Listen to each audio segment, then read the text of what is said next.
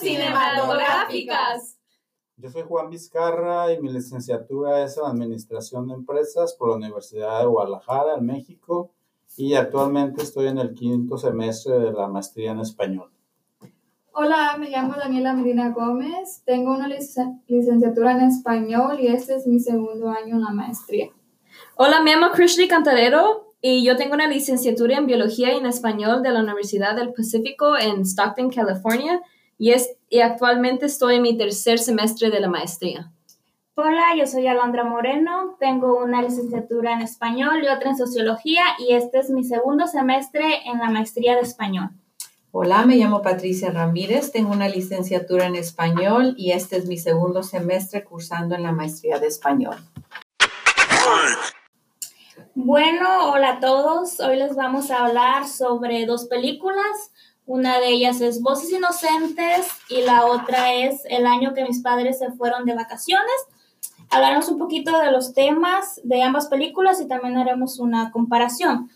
Comenzaremos con Voces Inocentes, que es una película dirigida en el 2004 por Luis Mandonki, quien junto con Oscar Torres elaboraron el guion de esta película basándose en la propia experiencia de este último, de Torres. La película toma lugar en Cuscatancingo, una comunidad en El Salvador, en el año de 1980, cuando estalla una guerra civil que dura aproximadamente 12 años. Entre los temas que se destacan están las injusticias hasta las personas inocentes, el reclutamiento de niños, tanto por parte del ejército como por los guerrilleros, em, ya que la guerra es ya que la guerra es precisamente entre estos dos bandos, eh, debido a un conflicto agrario. Eh, también se puede notar que la película está basada en una historia real. Esto se refuerza con la incorporación de un contexto histórico que se proporciona tanto al comienzo de la película como al final, donde se incluyen estadísticas como la que en la guerra murieron 75 mil personas y que un millón de ellas fueron exiliadas. Además, de que los Estados Unidos envió militares a asesorar y a entrenar al ejército salvadoreño y también envió dinero para poder sustentar al gobierno. Que un poco de, sobre lo que dijo mi compañera es de que se basa en una en la vida real del escritor Oscar Torres.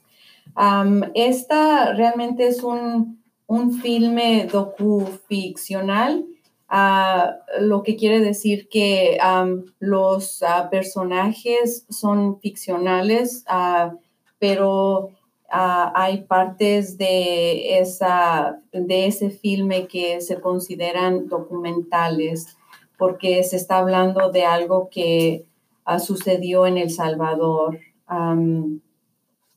Uh, esta también es uh, parte de, del cine de la uh, Guerra Sucia, que también se basa de los hijos de los desaparecidos que um, surge en Argentina en los años um, mil, en, realmente no, en 2000, ¿no? En los 70. ya y um, también se va a hablar un poco de ello en la película el año que mis padres fueron de vacaciones. Sí.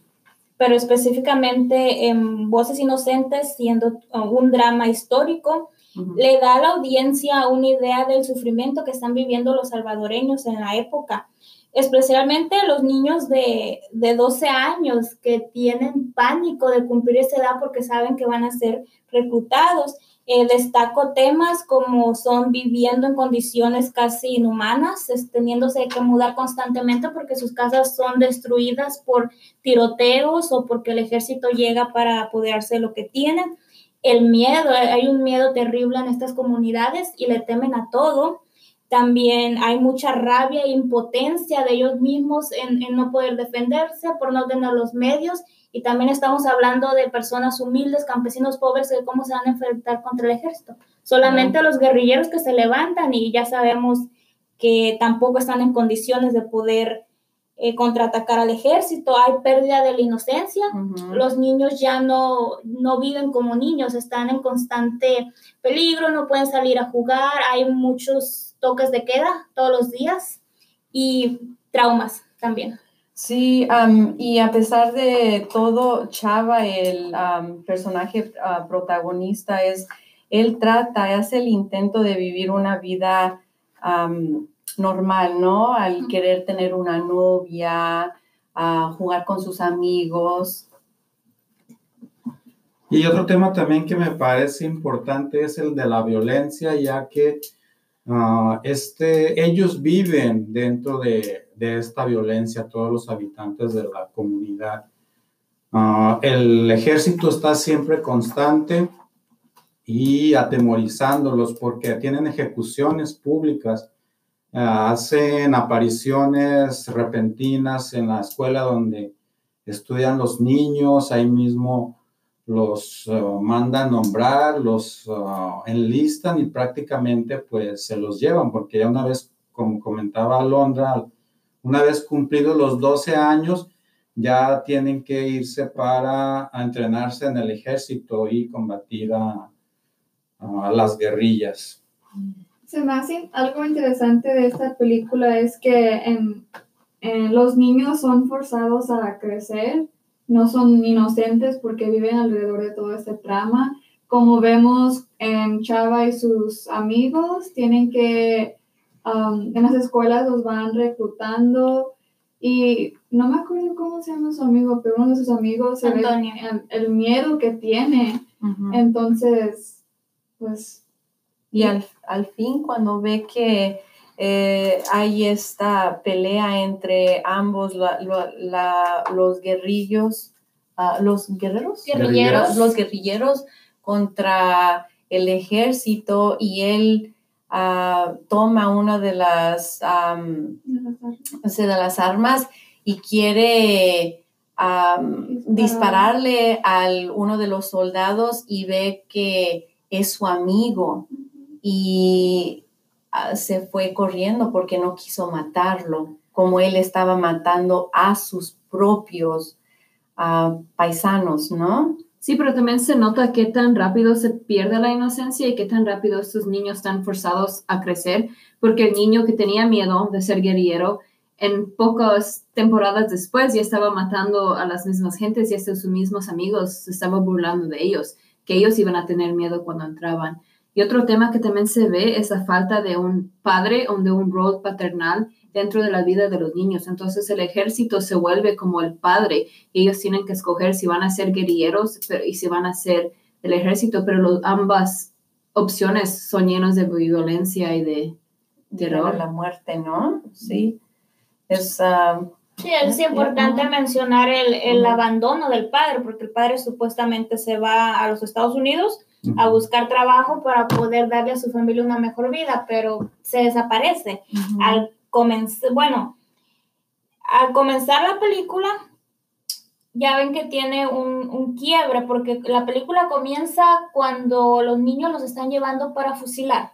Entonces, sí, ya, Exacto. La como película casi en la mitad de la película. Exacto, se quiebra y la siguiente escena es el padre del niño yéndose a los Estados Unidos y él despidiéndose y quedándose como el hombre de la casa, un niño de 11 años, estamos hablando, ¿no? Sí, y, y es exactamente así como se termina la película, ¿no? Termina con el hombre de la familia dejando la familia, realmente huyendo de ese, de la violencia. En este caso, Chava, Sí, el niño, ya, que es el que se tiene que... el hombre de la el hermanito dice, y ahora yo soy el hombre de la casa. Entonces el ciclo sigue repitiéndose. Sí, ya. Sí, mi comentario va en este sentido de que efectivamente Chava sigue los mismos pasos que su papá, pero a diferencia de este, él, Chava le promete a su mamá que se va a los Estados Uni- Unidos, pero va a regresar para rescatar a su hermano menor. Entonces, con esa condición es de que la mamá, no sé si lo permita, pero mm, está de acuerdo con que Chava se vaya a los Estados Y Unidos. sí regresa porque está basada en una...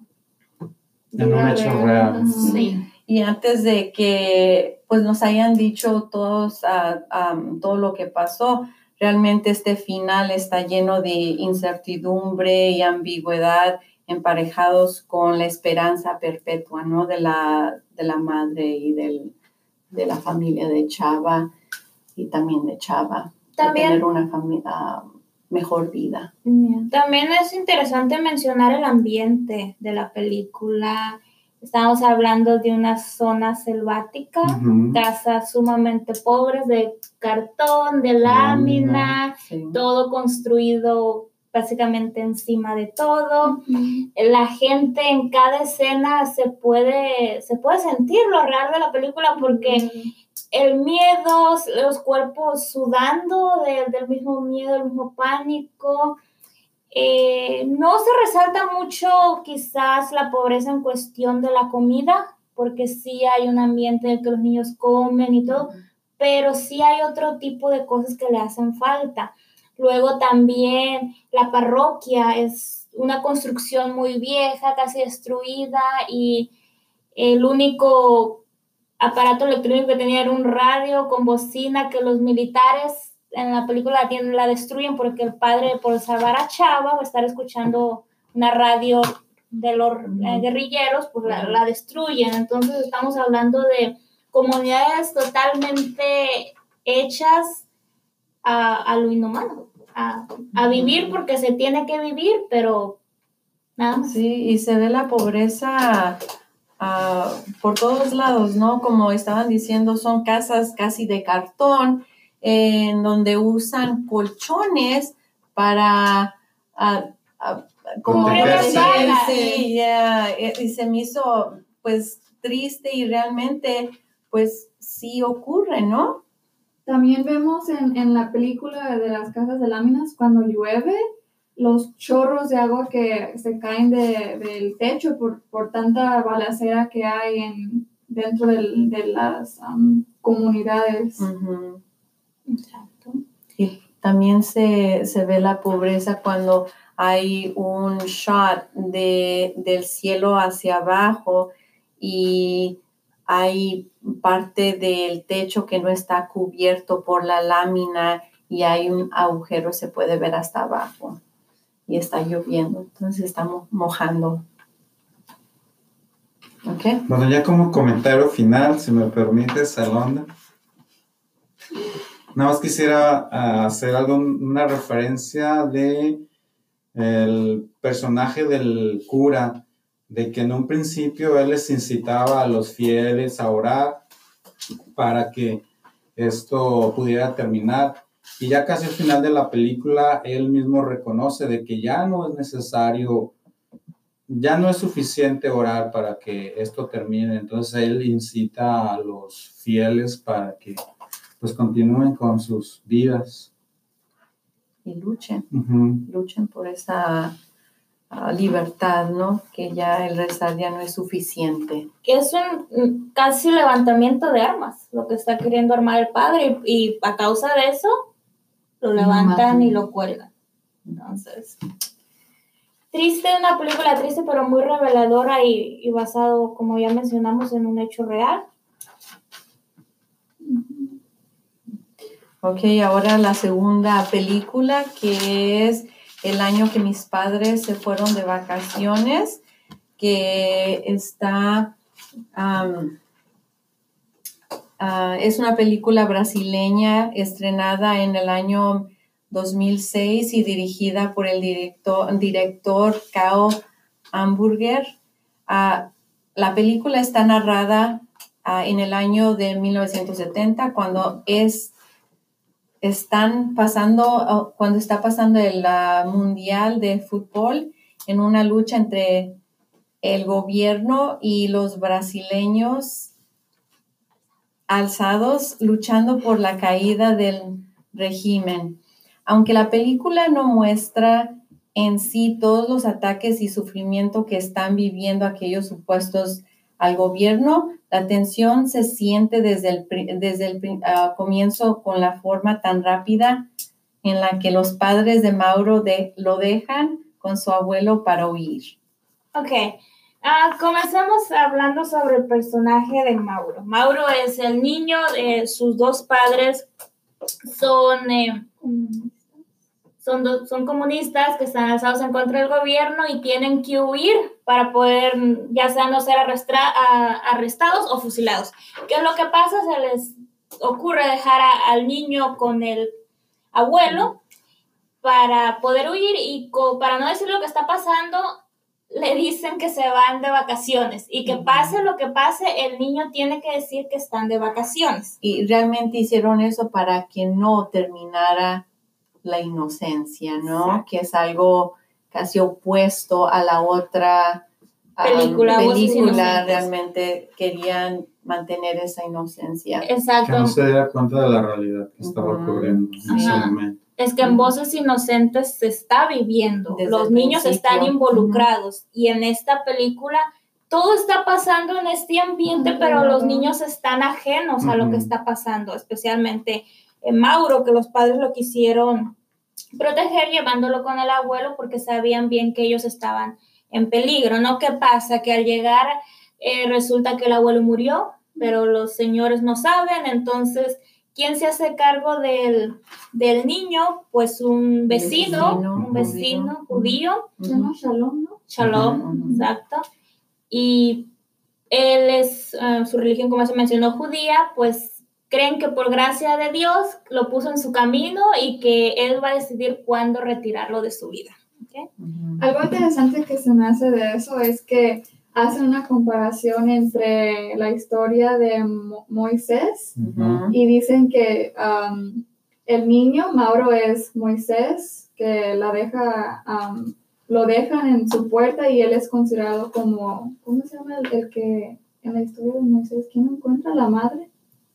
Ah, Sí. es, sí, la, la No, la reina. hermana, ¿no? Es la reina. La reina. Sí, pero por eso él piensa que él tiene que cuidar al niño y toda la comunidad judía lo apoya dándole de comer y él ve como la ayudan a crecer. Y de hecho este personaje no quiere hacerse cargo del niño y les dice a sus compañeros, bueno, llévenselo ustedes para su casa. Pero ellos le dicen, no, Dios lo puso en tu camino. Entonces, enfocándonos en la historia, también hay que hablar sobre la promesa que le hicieron al niño de que cuando se fuera a jugar el, la- el mundial de fútbol era cuando los padres iban a, a regresar. Pero ¿qué pasa? Que no regresan y el niño vive prácticamente pegado al teléfono, a los carros estos em, Volkswagen. Ya, Volkswagen los- los esperando ujú. a que llegue, pero no pasa nada.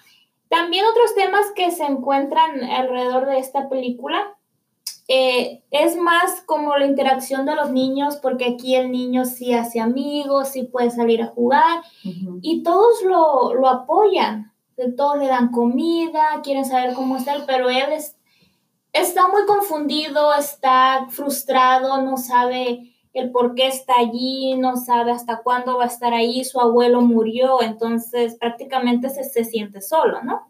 Pues sí, vive solo. Eh, eh, tiene el vecino que ah, vive al lado, pero realmente sí está solo. Un tema importante es cómo el fútbol es usado para forma de olvidar el trauma que está pasando en el país. Entonces todos se juntan a ver fútbol, los niños juegan fútbol como una forma de mantener su inocencia o mantenerse alejados de lo que está pasando alrededor de ellos. Y al fin de la película, Mauro le regala la pelota de fútbol a su amiga y de esa manera él está entendiendo que ya tiene que crecer, que aunque lo trataron de proteger y aunque le trataron de mantener inocente, él decide que él ya también es parte del exilio, que él va a saber. Ya, eso es muy interesante de que lo mencionaste, porque es prácticamente un final muy parecido al que vimos en Voces Inocentes. Aquí la mamá vuelve siempre al final, pero son exiliados, tienen que salirse porque ella allí no está segura. Entonces sabe que la pueden arrestar o la pueden matar y Mauro se puede quedar solo, entonces lo tiene que llevar. La otra película, el niño, Chava, su mamá lo hace que salga del país de Estados Unidos por lo mismo, para protegerse. Sí, en, en ambas películas una similitud que hay es de que ambos padres desaparecen y, pero una diferencia es de que en la película de Voces Inocentes hay una omnipresencia militar y en esta filme o en este filme realmente no, no se ve tanto ah, la presencia del ejército, solamente se ven como tres veces. Y algo que me gustaría rescatar es acerca de los niños, en este caso de Mauro, que me parece que es muy valiente porque él sin saber me da la impresión de que ni siquiera conocía eh, muy bien al abuelo porque no sabe en qué, en qué departamento vive del edificio.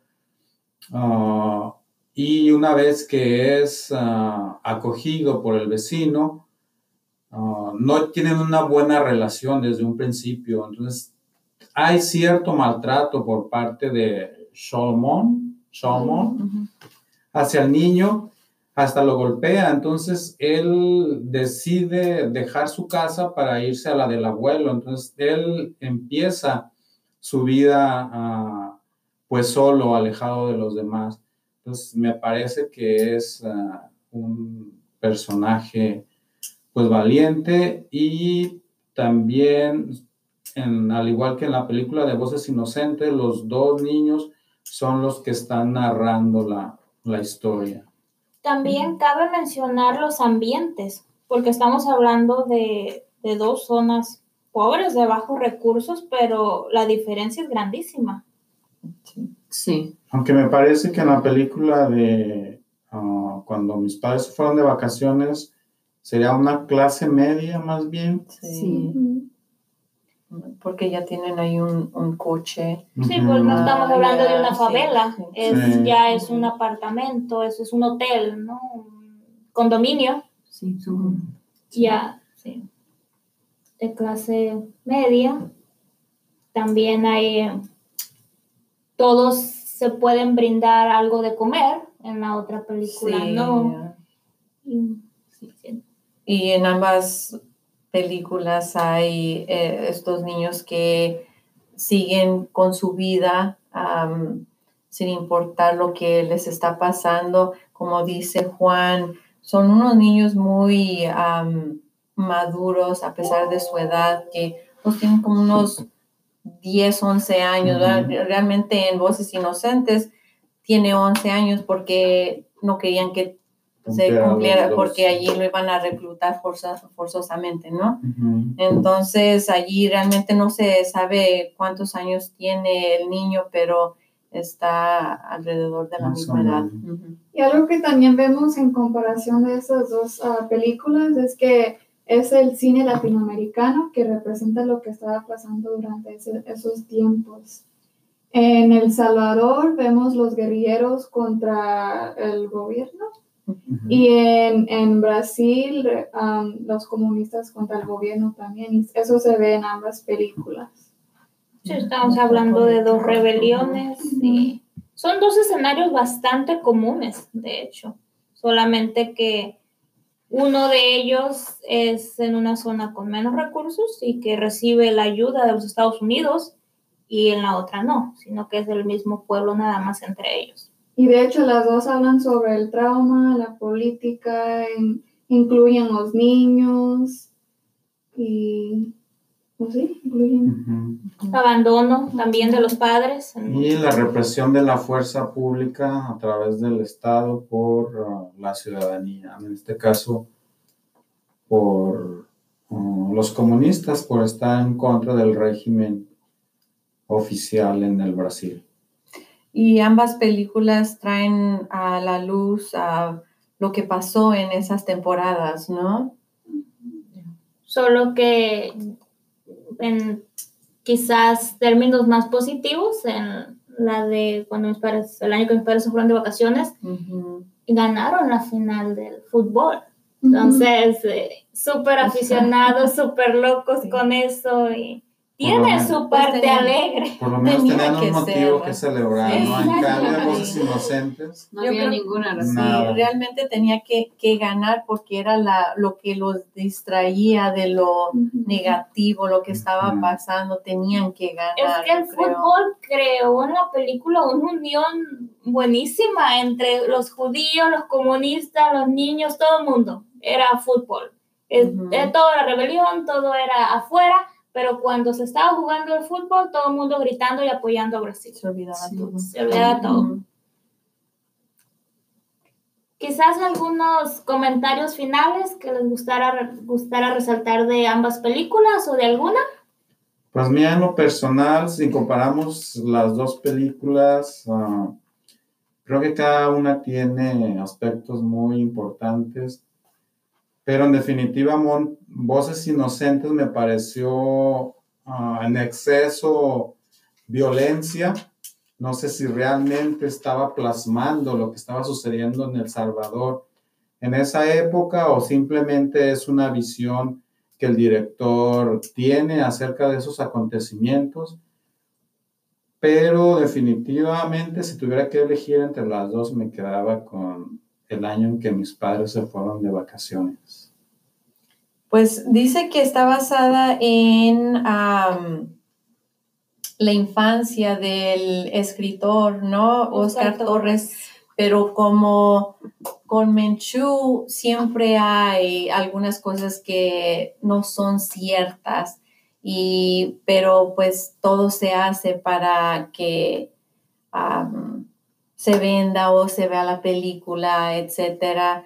Ah, pero con, aunque haya un poco de mentiras, ah, realmente sí nos abre los ojos a lo que estaba Sí. pasando en esa temporada. Y uno tiene que recordar que ambas películas son memoria, entonces estos son memorias que los niños tuvieron, que ellos los vieron de ojos inocentes. Entonces lo que tal vez la violencia ellos los vieron más exagerada, pero cuando eran niños.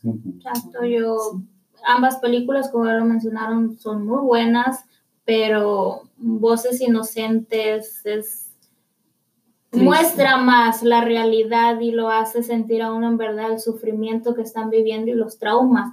Y nos hace reflexionar cómo van a vivir esos niños ya que crezcan, qué mentalidad van a tener, qué daños eh, podrían trauma, provocar ¿no? estos traumas. tendrán. Exacto. Eh, creo que, como había mencionado mi compañero Juan, si tuviera que escoger una, escogiera la de el año que mis papás ¿cómo? se Fueron fueron. de de vacaciones. Porque la otra estaba demasiadamente triste.